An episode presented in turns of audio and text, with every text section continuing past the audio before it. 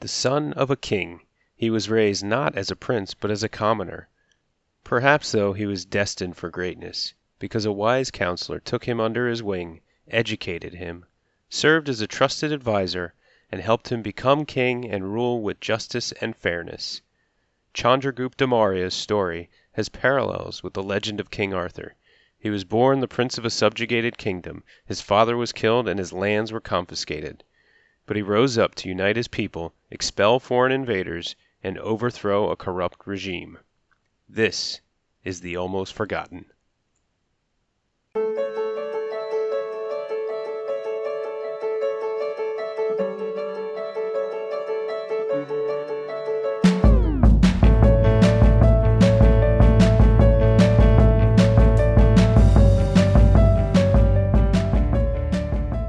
Hello, everyone, and welcome to The Almost Forgotten, the podcast that focuses on the lives and times of great historical figures that have mostly fallen through the cracks of our collective memories.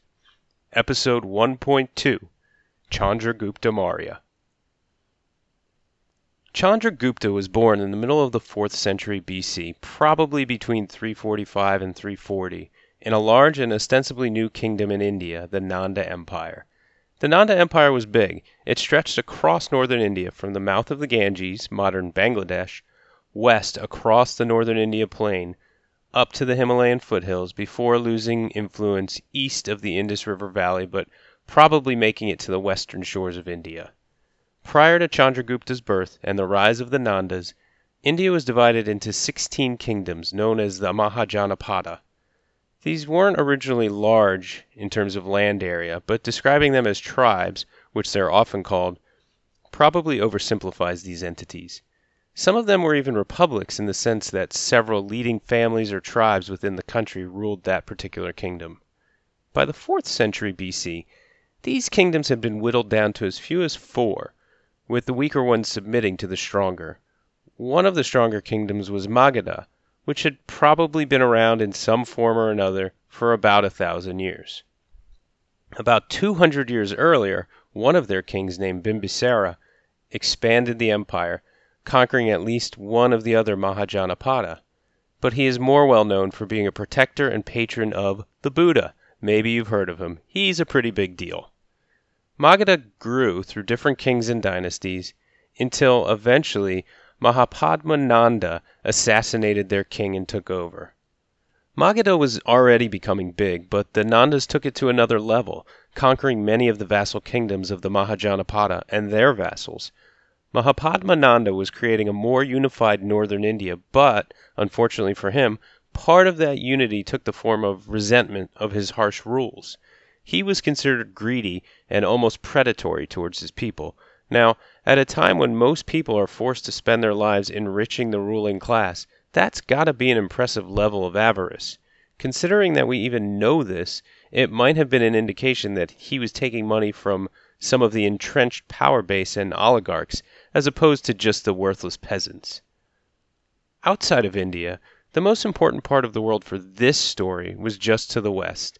When Chandragupta was born the world's superpower was the Persian Achaemenid Empire, which stretched from the Indus River Valley west through Egypt and Anatolia.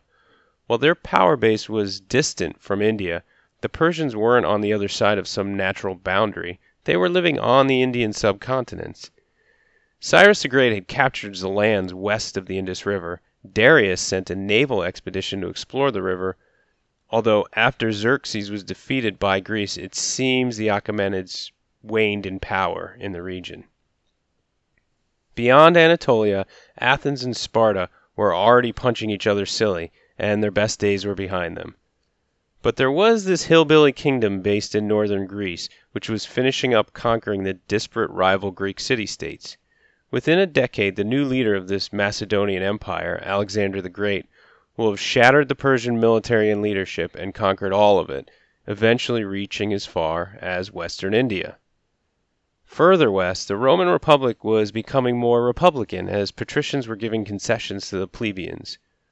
Marcus Furius Camillus, the second founder of Rome, had died in 365, and the Samnite Wars were just starting, which would lead to a Roman unification of Italy.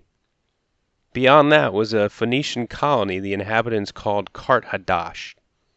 Better known today as Carthage, it became the center of power for the Phoenician people after the Achaemenids took over the Levant. It became the center of trade in the western Mediterranean with an empire that dominated the maritime region. North of that, the Gauls and the Celts ruled continental Europe, while the Germanic tribes were still mostly in southern Scandinavia, including Jutland. In Africa, the kingdom of Kush, centered around Meroe just south of Egypt, was still around after over 700 years of relevance, which included a stint as the 25th dynasty of Egypt and trade as far as India. On the western hemisphere, the Maya were on the verge of entering what is considered their classical period, and sites like El Mirador and Tikal were already flourishing.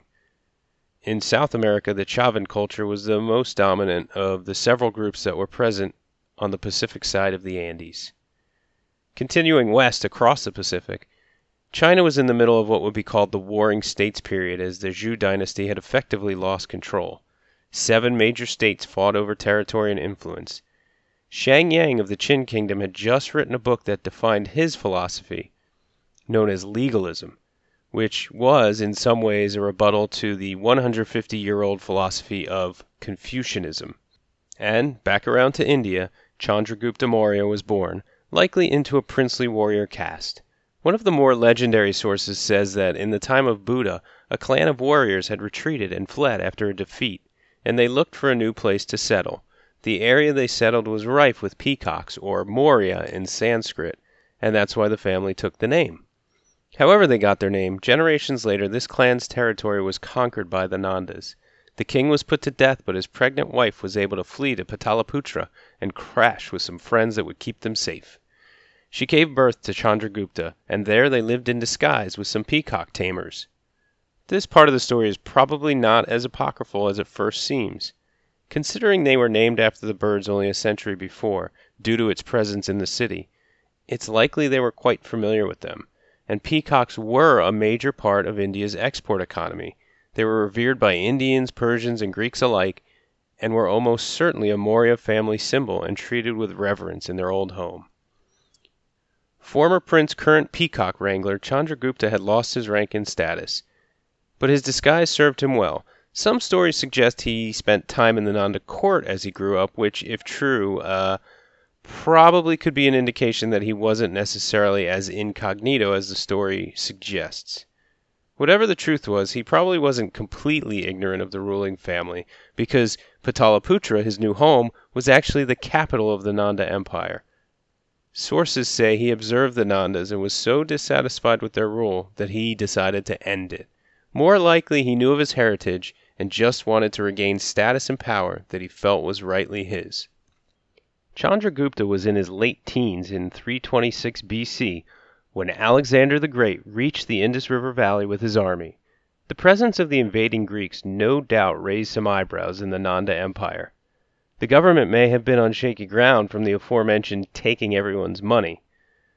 And the Nanda also, in preview of Frankish tactics, had in some ways distributed power among all of the eight relatives, either brothers or sons, and this caused division.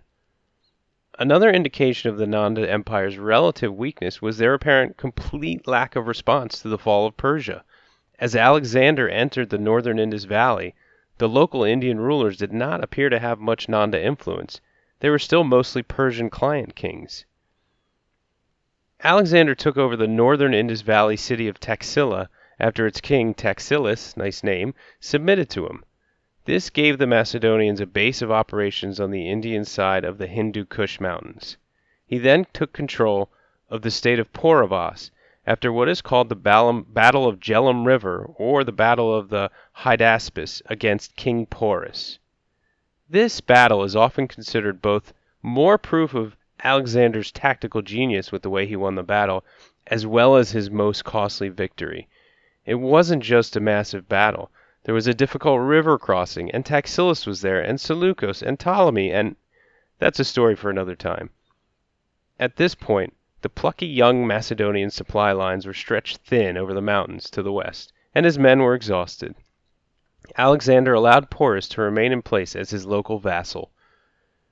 Within a year from this battle, his advance had ground to a halt, and he realized he was so overextended he couldn't effectively rule the Indus Valley just yet. Or maybe his soldiers realized it and he had no choice, but the effect was the same. Besides, next up would not have been another small kingdom but the Nanda Empire itself. Despite its internal division, it was still, like the Persians, a large empire with a large army to call upon. And perhaps that, more than anything, was why Alexander decided it was time to return to the safety of Babylon. Okay, maybe it was the threat of mutiny, but while this was going on, Chandragupta wasn't sitting still. He formed one of the world's great partnerships. He linked up with a former Nanda minister, Chanakya, who maybe was pissed after being insulted by the Nanda leadership, but at the very least had become convinced that the Nanda shouldn't be in charge anymore.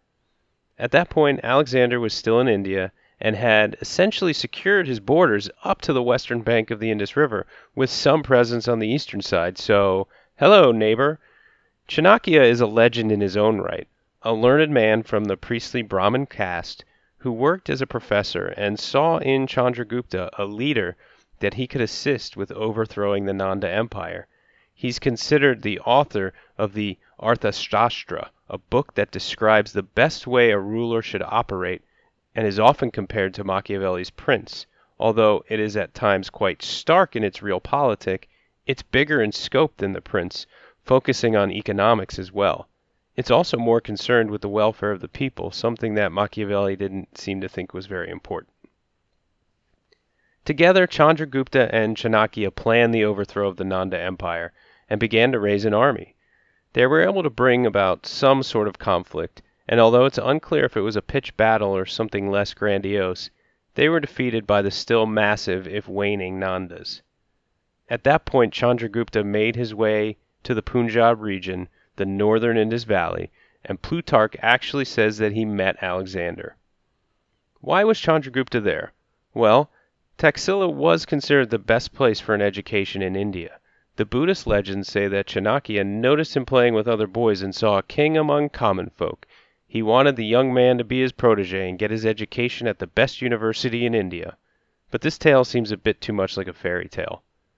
One intriguing possibility sources suggest that Chanakya worked at the renowned university in Taxila as a speaker or a lecturer, and there's evidence that Chandragupta was studying there. Perhaps Chandragupta had fled outside of the Nanda's territory and made his way to the university to educate himself for what he saw as his destiny. There he may have met Chanakya, who saw in him a man with the bloodlines, the capability, and the desire to overthrow the hated Nanda. After an initial unsuccessful attempt, they fled back to Taxila, their base of operations. The two may have well have met with Alexander to try to somehow gain his help. It's not obvious that anything was accomplished in this encounter. It was probably after the battle of the Hydaspes, so Alexander may have been making his way out of the region. What we know is that Chandragupta didn't get an army of Macedonian phalanxes to help him overthrow the Nandas. Instead, he continued his exile in the Punjab region, essentially now part of Alexander's empire. In a story that might bring to mind Alfred the Great burning cakes on the fire, Chandragupta then encountered a woman who didn't recognize him. She chastised her son for going for the middle of a cake before eating the edges, just like Chandragupta, who went after the middle of an empire without first conquering the frontier. Probably not the most reliable story from this whole thing. It's still a nice view of what may have been going through his mind. It's worth remembering that the Nanda Empire was really a dynasty of the Magadha kingdom and Chandragupta had tried and failed to defeat the Nandas by taking on the heart of the Magadha kingdom, which was now the Nanda power base. Now, Chandragupta and Chanakya decided to take it down from the outside. Normally, it sounds way smarter to say you're going to take something down from the inside, but they already tried that, so just stay with me here. In 323 BC, Alexander died, and in 321 his empire was partitioned.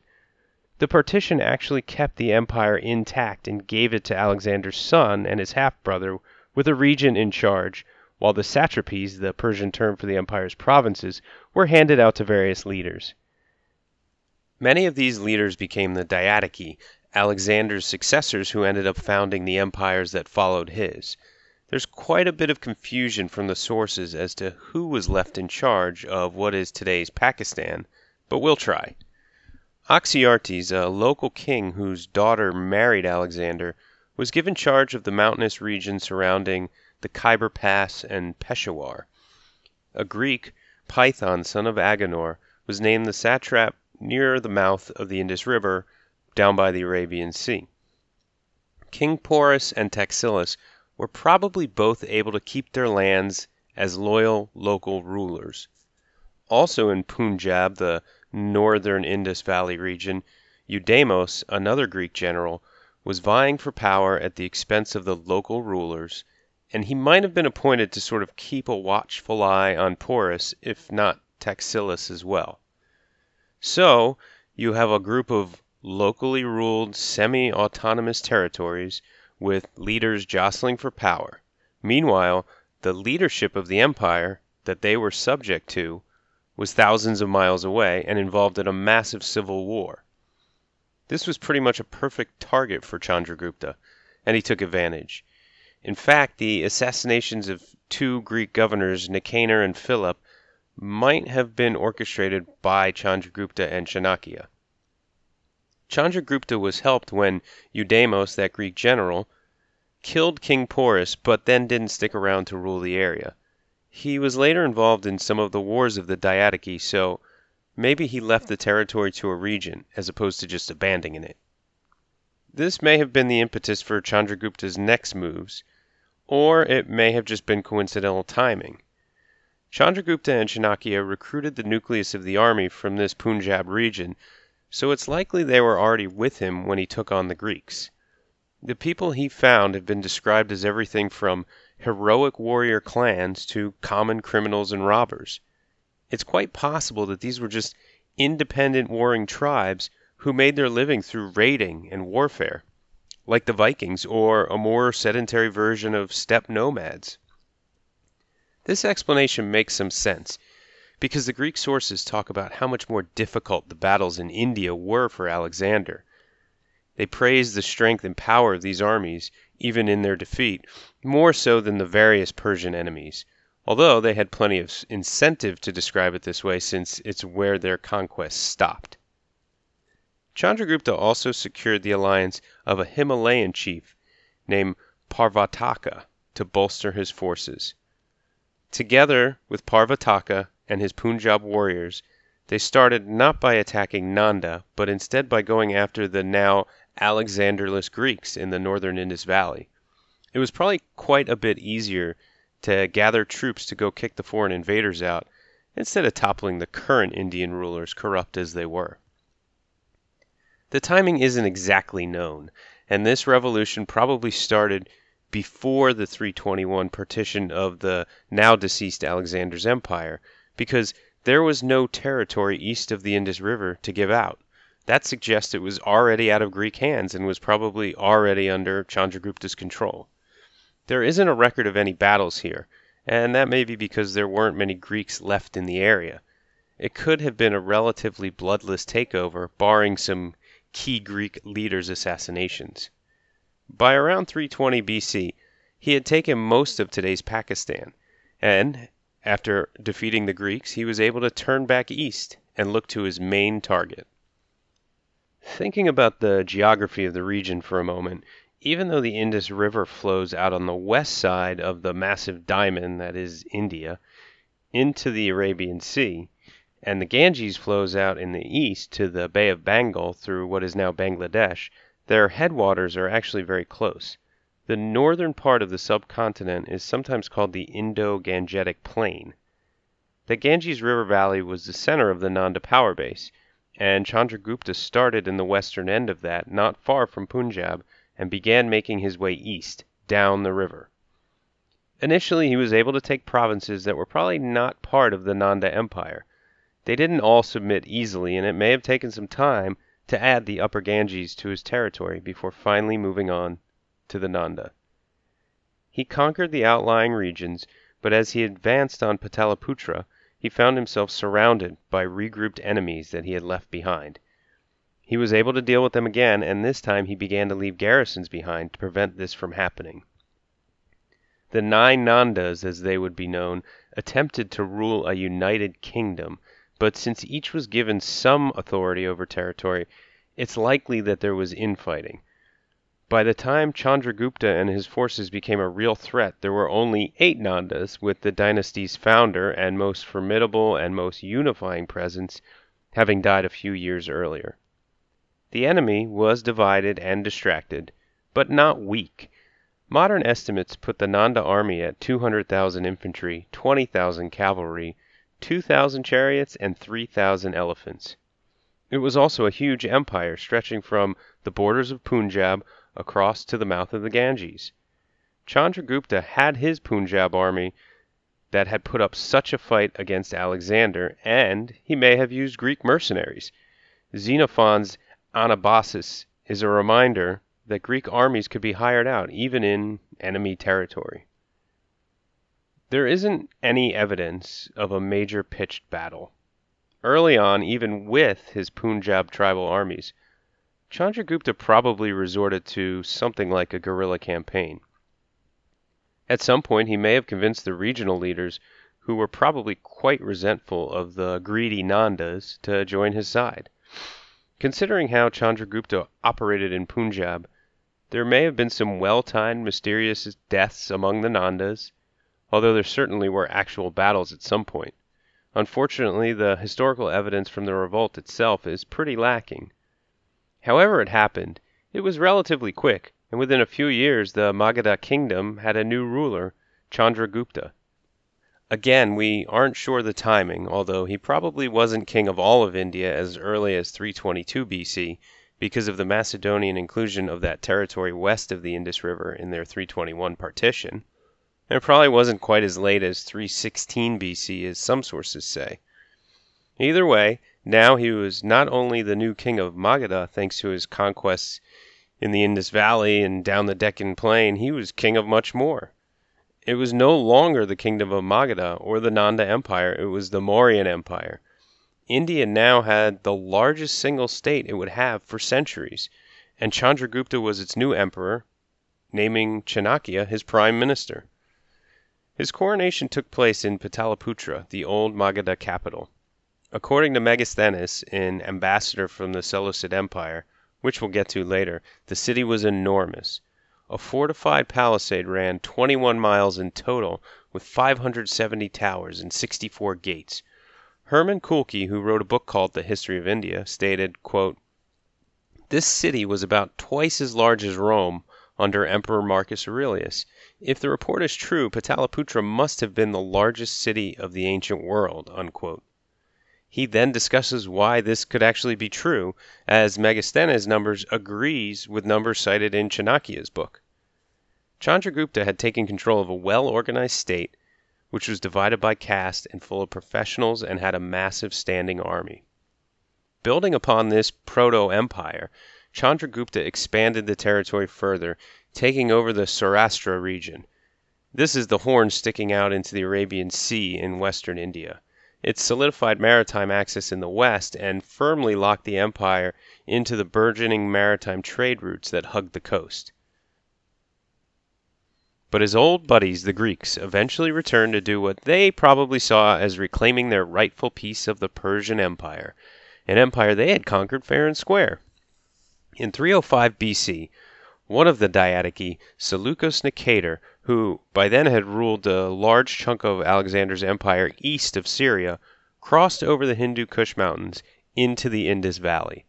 It had taken him fifteen or so years to solidify his own power base.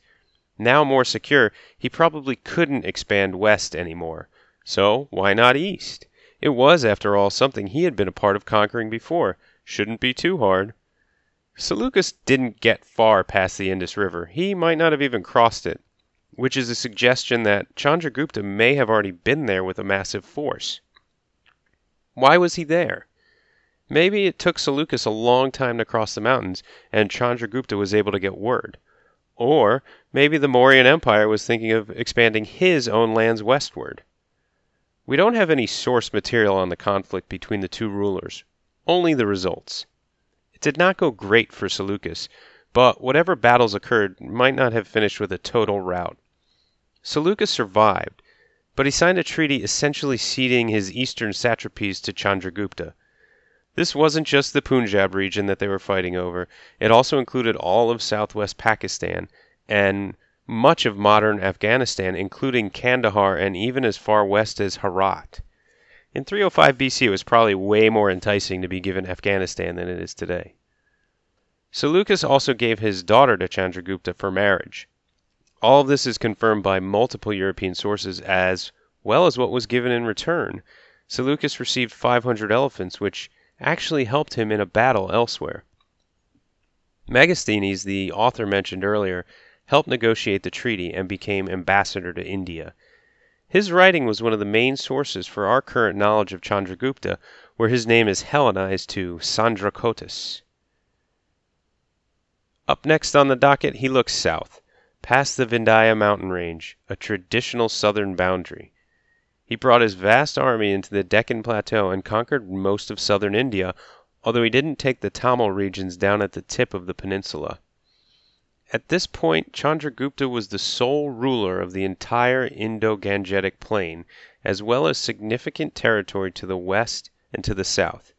He had also secured his western borders, and would not have to face invasion from the Greeks again in his lifetime. It doesn't appear that he had much in the way of warfare at all after this point, despite ruling for another decade or so. Rather than focusing on further conquest, he focused on reforming the administration of the empire. The Nanda had given him a solid foundation. They had standing armies, tax collection. It was an advanced society. But with a reputation for extorting the people, there's little doubt it had need for reform. His empire still had, like the Persians, some amount of protectorates underneath him, especially in the areas further afield. Certain oligarchic families that had ruled before the conquest remained, and even sub kingdoms were ruled by their own rajas. He had a loyal officer class that helped him rule, as well as an assembly of counselors and chief ministers. Trade flourished internally and externally during his rule. He sought to maintain roads to ease the flow of goods. He connected Pataliputra with Taxila through a royal road which is still there today as part of the Grand Trunk Road, a major thoroughfare that now runs from Chittagong, Bangladesh, through to Kabul, Afghanistan. I'm sure you've driven it. Externally, there was trade with Babylon and China, and India was known as a source of gold, ivory, and peacocks. Maritime trade to Persia was certainly common, so it's possible there was shipborne trade in the other direction, or toward Southeast Asia and China. After a few decades of rule, Chandragupta embraced Jainism, a religion at least a few hundred years old by his lifetime, and possibly, like his previous religion of Hinduism, more than a thousand years old. Jains embrace ahimsa, a belief in not injuring any human being, as well as not lying or stealing, and anti materialism. It was growing in popularity during his lifetime and spreading throughout India. At some point there was a big famine, and he abdicated his throne to his son Bindusara. He retreated to an area called Mysore and lived as an ascetic before starving himself to death. This death was not a result of him being a religious fanatic, Rather, it's another tenet of Jainism that he embraced. Essentially, when a person is dying and is near the very end, they adopt Sallekhana, a practice of facing death. It's not considered suicide, but more like a purge of the body. Chandragupta died in the 290s BC, but even before he did, he had passed his now stable empire encompassing most of India to his son Bindusara. Bindusara expanded the empire further south through central India, almost to the southern tip of the subcontinent, although not quite that far. He was also unable to subdue the state of Kalinga, which was located in the east, southwest of the mouth of the Ganges and Kolkata. Bindusara's son, however, fought Kalinga and defeated them in a notably bloody war that was so devastating it convinced him to embrace Buddhism and stop wars of conquest. His name was Ashoka, and he became a legendary king, a major reason that Buddhism spread, and is considered one of history's great enlightened rulers. The empire that Chandragupta founded lasted around a century and a half before a general assassinated the emperor and declared himself ruler.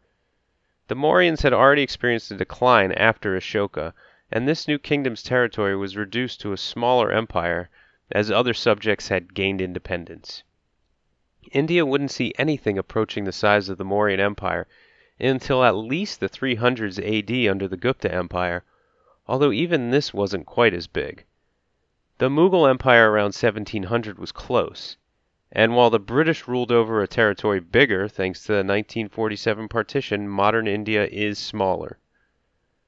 We don't know many of the details of some of the biggest events of Chandragupta's life, but we do know he founded the largest empire in Indian history and ushered in a golden age. Purushottam Lal Bhargava said in his biography of the man, quote, Thus, from a homeless wanderer twelve years before, Chandragupta became the Emperor of India and a large part of the former Persian Empire.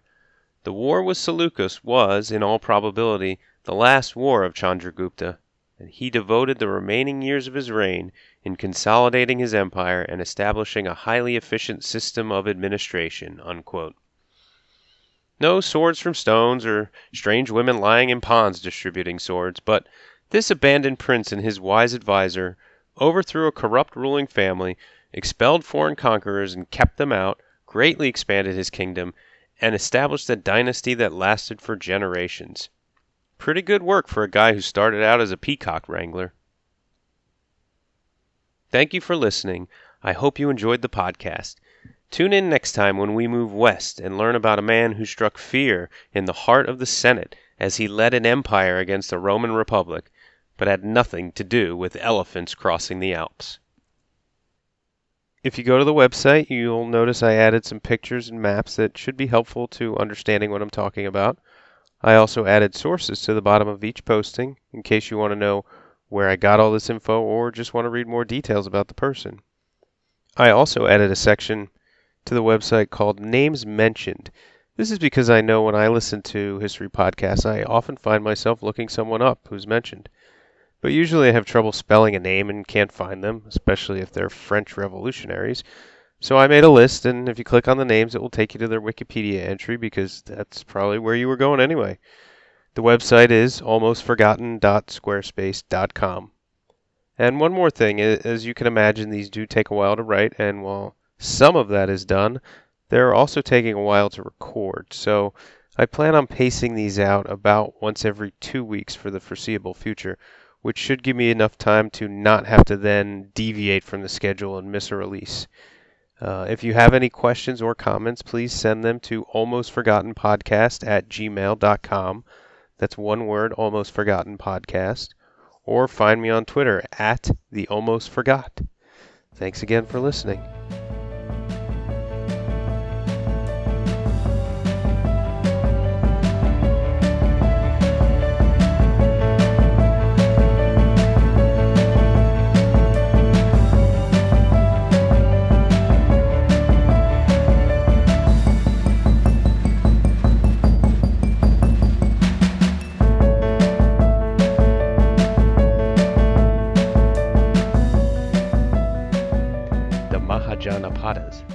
Mahajanapadas, the Mahajanapadas, Janapada, Mahajanapada, the Mahajanapadas.